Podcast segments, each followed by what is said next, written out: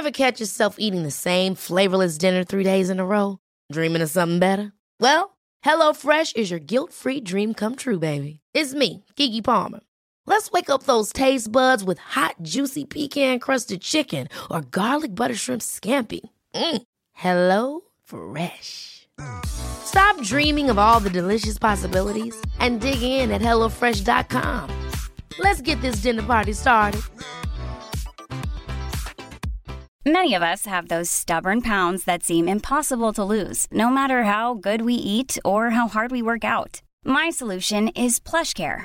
PlushCare is a leading telehealth provider with doctors who are there for you day and night to partner with you in your weight loss journey. They can prescribe FDA-approved weight loss medications like Wagovi and Zepbound for those who qualify. Plus, they accept most insurance plans. To get started, visit plushcare.com slash weight loss. That's plushcare.com slash weight loss. Hiring for your small business? If you're not looking for professionals on LinkedIn, you're looking in the wrong place. That's like looking for your car keys in a fish tank. LinkedIn helps you hire professionals you can't find anywhere else, even those who aren't actively searching for a new job but might be open to the perfect role. In a given month, over 70% of LinkedIn users don't even visit other leading job sites. So start looking in the right place. With LinkedIn, you can hire professionals like a professional. Post your free job on linkedin.com slash achieve today.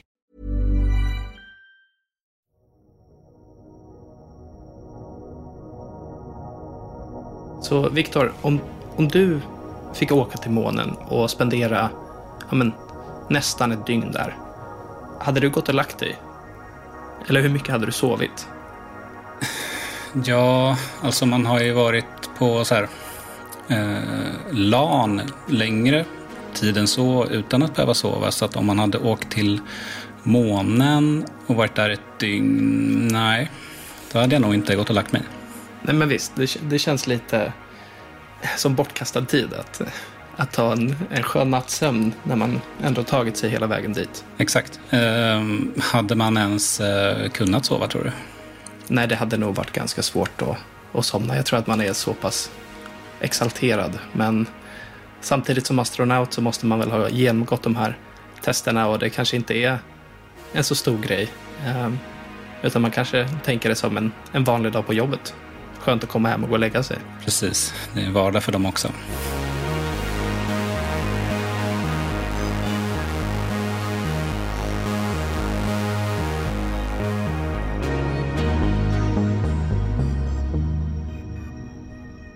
Hej och välkommen till premiäravsnittet av Ny Tekniks podcast Intergalaktiskt. Jag heter Viktor Krylmark och du som van lyssnare av poddar från Ny Teknik kanske känner igen min röst ifrån den pausade podden eh, Amaras lag. Eh, men Intergalaktiskt är något annat. Det är en podd om rymden och den gör jag tillsammans med Bill Burå. Hej! Hej! Du kastades ju in lite i det här förra veckan när du började jobba på Ny Teknik. Ehm, och det hade ju nästan varit lite konstigt att inte ha en rymdpodd nu när vi har en person med en master i astrofysik på redaktionen. Alltså, det vill säga du. Ja, nej men exakt. Det gick väl eh, eh, ja, men en kvart innan det här förslaget lades fram och att vi bestämde att vi skulle göra det. Så det, eh, det känns ju väldigt roligt. Och som du säger så har jag ju en, ja, men en master i, i astrofysik eh, från KTH i Stockholm och jag gillar ju rymden. Eh, jag har skrivit en del för ny teknik innan om rymden och det ska bli roligt att få ja, men förkovra sig lite mer i olika ämnen. Vad tycker du om namnet Intergalaktiskt? Ganska bra namn va?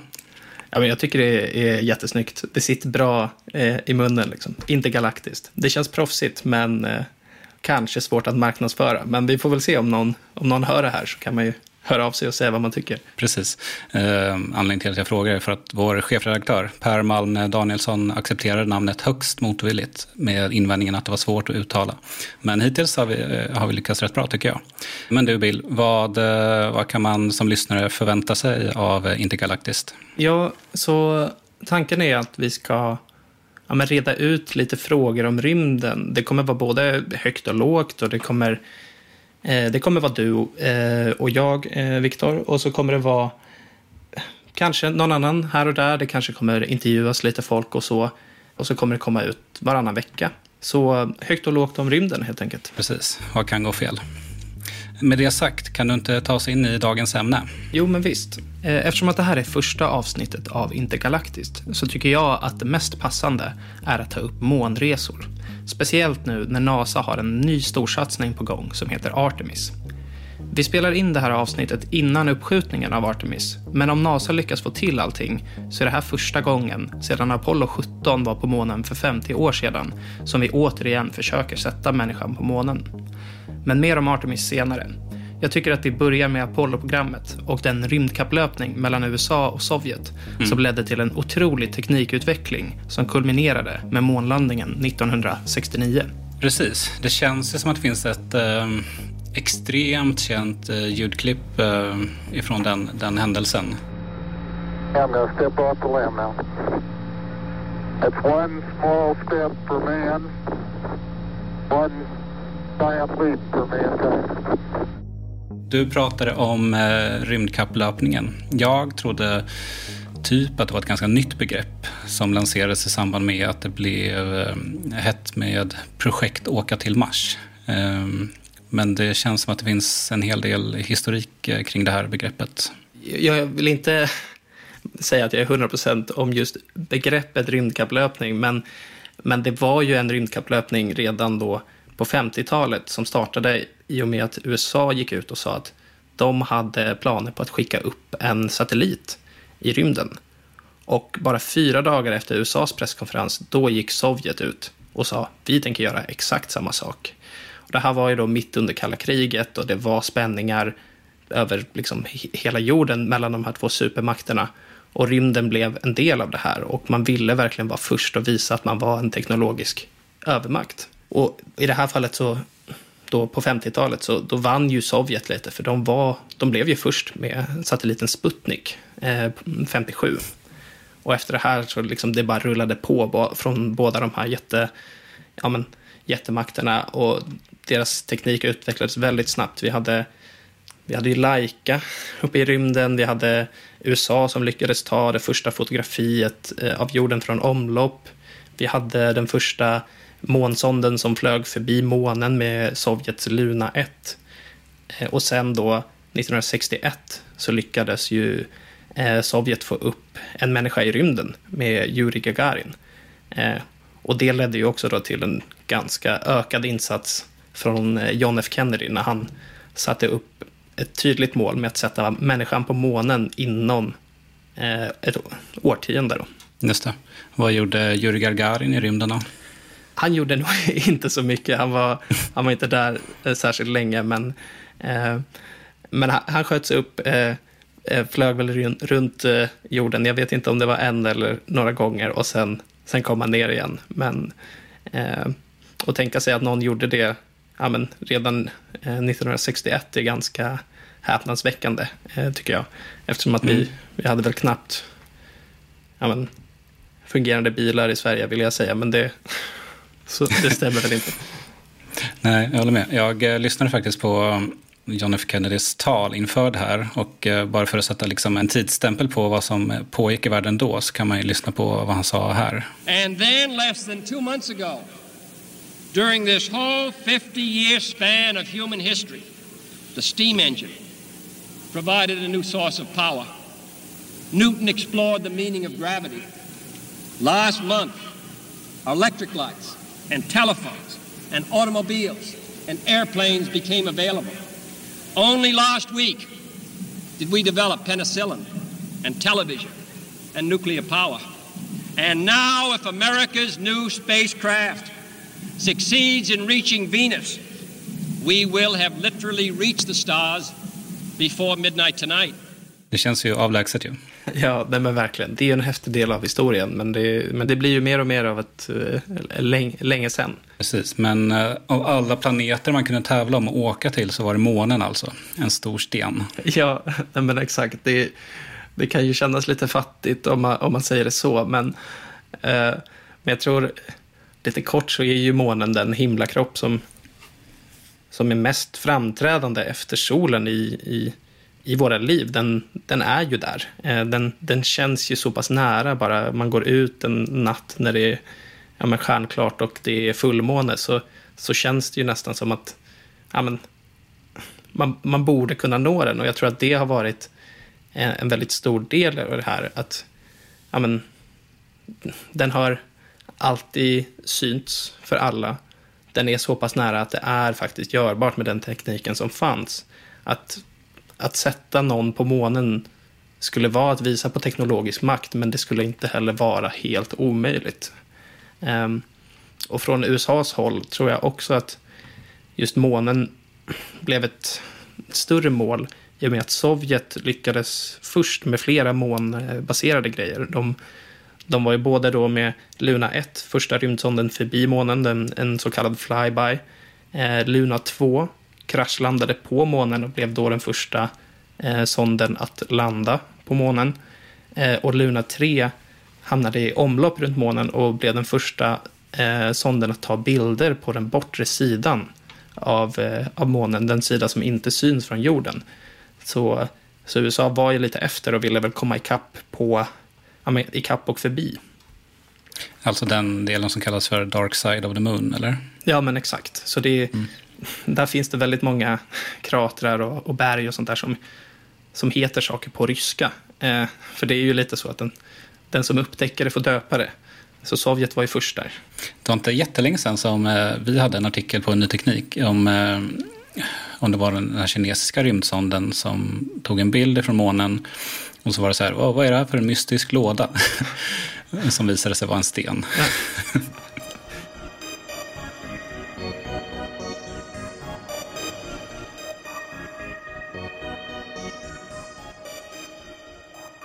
Sen kom alltså det här eh, Apollo-programmet men först vid Apollo 11 så fick vi till en månlandning. Exakt. Eh, men då blir man ju nyfiken, vad hände med de andra tio försöken? Ja, så, så alla Apollo-uppskjutningar var ju inte tänkta att vara månlandningar, utan det var ju då massa försteg. Vi ville, innan man tog sig dit, vara säkra på att man dels skulle kunna ta sig hem, att man skulle kunna göra lite rymdpromenader och göra alla saker. Eh, men Apollo-programmet fick ju också en ganska tragisk start. För eh, under Apollo 1 så eh, skulle det, ja, men det skulle vara en uppskjutning och i förtesterna för den här uppskjutningen så uppstod en brand på när raketen liksom stod på uppskjutningsplatsen och besättningen var inne i raketen. Och på grund av en ja, men en vald designdel så kunde de inte ta sig ut utan de, de liksom brann inne och eh, alla tre avled. Man tror dock att de avled ganska snabbt på grund av eh, den höga syrehalten i då, eh, cockpiten där de satt i, i rymdfarkosten. Eh, men det här gjorde då efter Apollo 1 att eh, NASA och eh, myndigheter eh, pausade och stoppade bemannade flygningar för Apollo-programmet i 20 månader. Eh, så det blev ändå en liten paus och att man då testade alla system lite bättre inför de kommande försöken. Låter rimligt. Ja, men exakt. Det är ju alltid en risk och när man gör saker snabbt när det kommer till just rymdfart eller de här jättestora teknologiska utvecklingarna. Och, en raket är ju, det är ju en bränsletank liksom som man bara sätter sig på och tänder, tänder eld på på något sätt. Det är ju lite... Det kan ju gå fel. Ja, man undrar ju om det här hade gått att undvika om det inte hade varit sån hets att vara först. Ja, nej men verkligen. Det känns som att det hade nog kunnat gjort det, men samtidigt om det inte hade varit den här hetsen är det ju svårt att säga om man hade gjort det alls. Ehm, egentligen. Sant. Ehm, men sen kom man ju då igång och till exempel vid Apollo 8 Eh, Eh, då fick man till den första bemannade rundturen eh, runt månen. Så då, då lyckades man eh, med det ganska stora steget. Men det var ju då som du sa först vid Apollo 11 som sköts upp den 16 juli 1969 som man faktiskt lyckades ta sig till månen och landa. Ehm, och Apollo 11 då var Neil Armstrong, Edwin Buzz Aldrin och Michael Collins. Som den 16 juli sköts de upp och fyra dagar senare så klev Armstrong och Aldrin ut på månen. Eh, Michael Collins fick då vara, vara kvar i rymdfarkosten som åkte runt månen under tiden som de var nere. Hi, I'm Daniel, founder of Pretty Litter. Did you know cats tend to hide symptoms of sickness and pain? I learned this the hard way after losing my cat, Gingy. So I created Pretty Litter, a health monitoring litter that helps detect early signs of illness by changing colors, saving you money and potentially your cat's life. Pretty Litter is veterinarian developed, and it's the easiest way to keep tabs on your fur baby's health right at home. Go to prettylitter.com and use code ACAST for 20% off your first order and a free cat toy. Terms and conditions apply. See site for details. Hey, Dave. Yeah, Randy. Since we founded Bombus, we've always said our socks, underwear, and t shirts are super soft. Any new ideas? Maybe sublimely soft. Or disgustingly cozy. Wait, what? I got it. Bombus. Absurdly comfortable essentials for yourself and for those facing homelessness. Because one purchased equals one donated. Wow, did we just write an ad? Yes. Bombas. Big comfort for everyone. Go to bombas.com slash ACAST and use code ACAST for 20% off your first purchase. Hold up. What was that? Boring. No flavor. That was as bad as those leftovers you ate all week. Kiki Palmer here, and it's time to say hello to something fresh and guilt-free. Hello Fresh. Jazz up dinner with pecan-crusted chicken or garlic butter shrimp scampi. Now that's music to my mouth. Hello Fresh. Let's get this dinner party started. Discover all the delicious possibilities at hellofresh.com. Hey, it's Ryan Reynolds, and I'm here with Keith, co star of my upcoming film, If, only in theaters, May 17th. Do you want to tell people the big news? All right, I'll do it. Sign up now and you'll get unlimited for $15 a month in six months of Paramount Plus Essential Plan on us. Mintmobile.com slash switch. Upfront payment of $45 equivalent to $15 per month. Unlimited over 40 gigabytes per month. Face lower speeds. Videos at 480p. Active Mint customers by 531.24 get six months of Paramount Plus Essential Plan. Auto renews after six months. Offer ends May 31st, 2024. Separate Paramount Plus registration required. Terms and conditions apply if rated PG. There's never been a faster or easier way to start your weight loss journey than with PlushCare. PlushCare accepts most insurance plans and gives you online access to board-certified physicians who can prescribe FDA-approved weight loss medications like Wigovi and Zepbound for those who qualify. Take charge of your health and speak with a board-certified physician about a weight loss plan that's right for you. Get started today at plushcare.com slash weight loss. That's plushcare.com slash weight loss. plushcare.com slash weight loss. Eh, lite tråkigt att ta sig hela den vägen och inte få gå ner. Um, ja, alltså man ummar ju lite för Collins på något sätt. Ja. Att sitta där och se på. Exakt. Och hamnade liksom på något sätt i evig skugga av hela händelsen. Exakt, han är ju den som man oftast inte kommer ihåg vad han heter. Samtidigt som han var ju också den som var längst bort från mänskligheten. Han var ju liksom den mest isolerade människan. För jag tror inte han hade radiokontakt när han var då på när han var på ja, men, den bortre sidan av månen. Så han var ju helt avskuren från mänskligheten på ett sätt som ingen tidigare har varit. Så det är ju också lite häftigt. Bara den detaljen tycker jag. Ja, det är det. Eh, starkt psyke på något sätt. Nej, men exakt. Eh, sen så går det ganska snabbt att kretsa runt månen. Så man, man får ju radiokontakt eh, igen innan den försvinner. Så det... Hur lång tid tar det då att och köra runt månen? Åh, det vet jag faktiskt inte på rak arm. Det var eh, en bra fråga, men, eh, ja. hade, men hade jag gärna svarat Kortare än ett dygn i alla fall, eller vad det är nu? Ja, men exakt. Så det var ju så att eh, ja, men Armstrong och Aldrin, de var på månen i 21 timmar och 36 minuter. Eh, Medan Collins då kretsade runt. Eh, och när de var där nere så gjorde de det här klassiska, de reste flaggan, de tog lite bilder. Eh, vi fick några klassiska fina citat. Eh, och de tog en del prover. Och sen så sov de i sju timmar. det är obegripligt på något sätt. Varför gjorde de det? Ja, nej, men jag, jag förstår inte. Det, det, det känns... Det, men man, det kanske var... Man var väl kanske lite rädd också från att vara på månen för länge. Man visste ju ingenting. Eh, vi hade ju aldrig varit där, så det var ju svårt att säga hur det skulle påverka en människa att vara på månens yta. Skulle solens strålning vara farlig? Eller skulle liksom måndammet var giftigt? Var, man visste väl egentligen ingenting. Um. Så de var ju också i karantän ganska länge när de kom hem igen helskinnade. Men just att de sov i sju timmar känns... Ja, man vet ju inte hur bra de sov, men um, att de ens Precis. fick order om att göra det är ju mm. Oförståeligt. Det känns som att eh, om det här hade hänt idag så hade det varit det liksom eh, smashläge för Red Bull eller någon annan energidryckstillverkare. Så här. Med vår dryck kan du åka till månen utan att behöva sova. Ja men exakt. Det, det kanske är så Jolt Cola kommer tillbaka till, eh, till världen genom att inte bara köra lanen utan också vara måndrycken. Liksom. Precis. Men efter Apollo 11 också då, så, så följde ju några eh, Eh, till lyckade projekt och eh, Apollo 12 landade också på månen. Även 14, 15, 16 och 17 lyckades. Eh, Apollo 13 däremot så blev det lite fel efter två dagar in i färden och då exploderade en syretank och målet byttes från att landa på månen till att ta hem astronauterna, vilket man då lyckades med. Så sammanlagt 12 vita män som har varit på månen uh, och senast då i december 72. Ganska precis 50 år sedan nu faktiskt.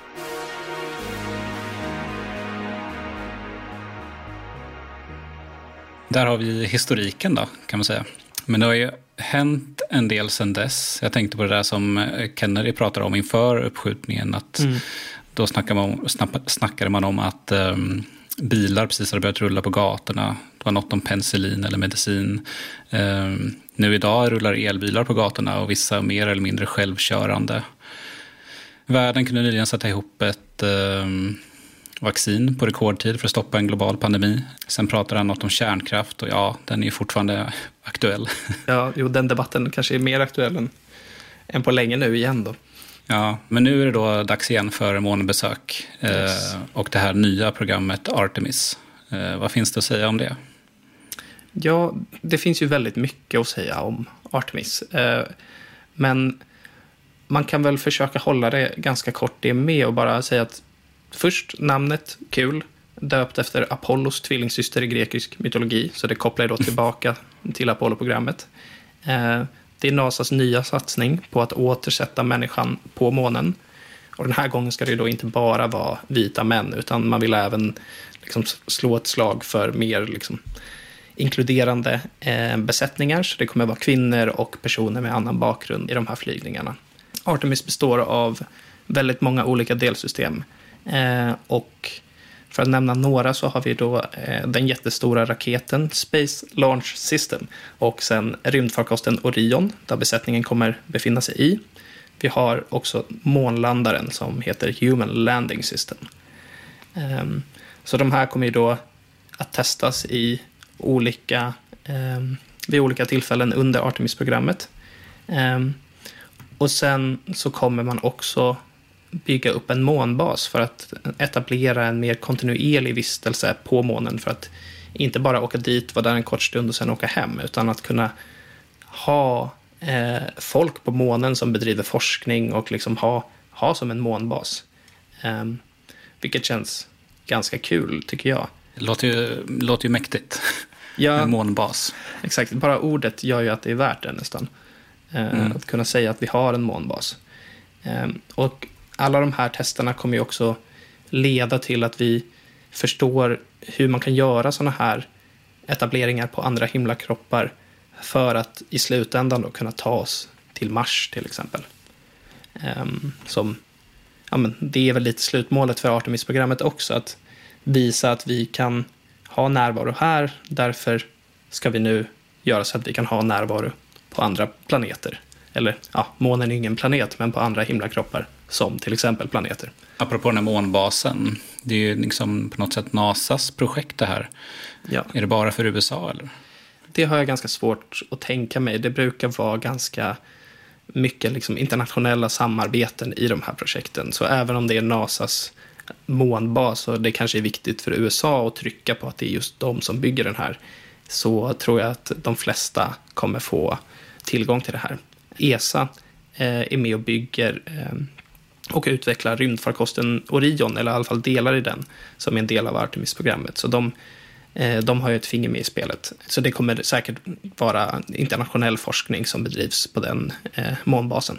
Skulle du vilja besöka den? Det hade jag jättegärna gjort. Mm. Svårt att tänka mig att, att jag skulle få det dock, men ja. man kanske kan få göra första reportaget från månens yta. Om man om man har lite tur. Det vore coolt. Men eh, det här, eh, hela den här grejen har blivit lite försenad ju. Ja, Artemis 1 skulle ju då egentligen blivit av under sommaren 2022. Men eh, bränsleläckor och diverse tropiska stormar gjorde att det här sköts på. Eh, Den första flygningen kommer vara ett helt obemannat test för att se att den stora raketen och rymdkapseln Orion fungerar som det ska. Eh, Orion kommer att åka runt månen och vara borta i runt 25 dagar, då helt tom. Eh, Det kommer dock finnas en del vetenskapliga instrument i kapseln. Eh, Och det ska bland annat mäta strålningen från solen för att se hur astronauter skulle kunna påverkas av resan. Så Artemis eh, 1 kommer bli... Eh, det är fint att man har lärt av historien då. Jag skickar en obemannad. Ja, men exakt. Samt att eh, Artemis 1 kommer bli ungefär lika bortglömd som Collins som bara är där uppe och tar ett varv och åker hem igen. Exakt. Och risken finns väl att även Artemis 2 blir det. Även fast det kommer vara en besättning där så, så ska även den gången ingen landa på månen. Utan där kommer Orion då ha en besättning, men de kommer flyga runt månen och komma tillbaka. Och det är först vid Artemis 3 som vi faktiskt ska landa på månen igen. Och det här ja, är planerat att ske 2025. Men som det ofta blir med sådana här projekt så, så kan man nog räkna med att det blir lite förseningar eh, på olika sätt.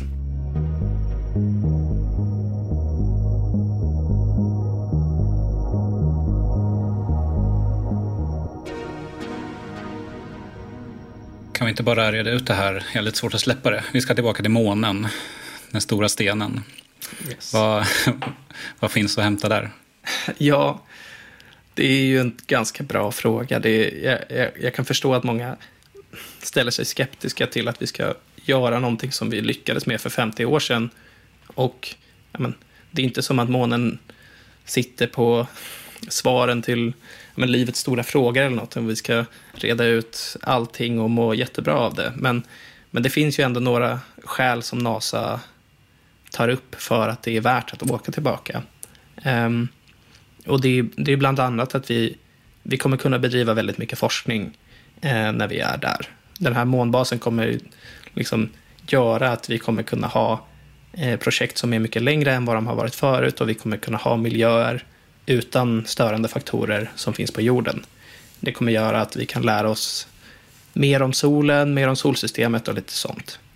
Och NASA hoppas också med det här nya månprogrammet att de ska kunna inspirera en ny generation av forskare och att liksom samla världen bakom ett gemensamt projekt ehm, för att ja, men, driva framtida forskning och ja, men, driva på utvecklingen mot en mer liksom, teknologisk människoart. Och sen kommer en till del som NASA brukar lyfta fram ganska ofta när det kommer till väldigt stora rymdprojekt. Och det är att den teknikutveckling som krävs för att få till ja, men till exempel en månlandning och sånt genererar ofta eh, massvis med teknik och produkter som vi har ja, men, användning för även på jorden. Eh, så därför ser de det som en, ett sätt att hjälpa livet på vår planet att bedriva sån här forskning där man inte riktigt vet vad man kommer få ut av det.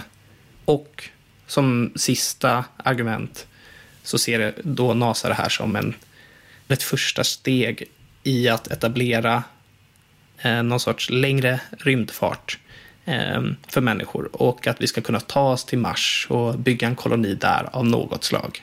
Och då är det ganska smart att som första steg testa på den närmsta himlakroppen dit det inte är så långt. För att ja, men, se om våra teorier stämmer, om vi faktiskt lyckas bygga någonting där då säger det mer om vi kommer lyckas på Mars. Det är dumt att testa det, det svåra först, på något sätt. Bra ambitioner. Jag gillar särskilt den, eh, att på något sätt försöka ena mänskligheten och bli någon sorts eh, teknik-supermakt på något sätt tillsammans. Ja, det, det kanske inte är exakt de ordalagen NASA använder, men det är lite så jag, så jag har tolkat det i de olika pressmeddelanden och olika videos som de har eh, slängt ut. Det känns lite som att de, de är besvikna på att det inte är en Star Trek-värld vi lever i och att vi, vi inte har liksom redan ja men, etablerat oss som ja, men ett rymdfarande folk på något sätt. Um, mm.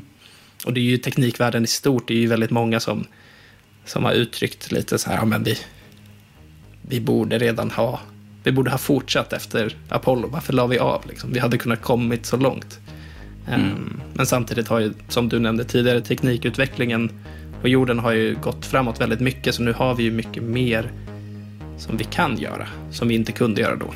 Så vi får se. Vad, vad säger du Bill? Känner vi oss nöjda där? Jo, men jag tror nog ändå det. Stort tack för att du har lyssnat på första avsnittet av Intergalaktiskt. Vi skulle bli jätteglada om du vill prenumerera på podden. Vi finns i din poddapp. Eh, om två veckor ger vi oss ut i rymden igen. Vi hörs igen då. Hej då! Hej då!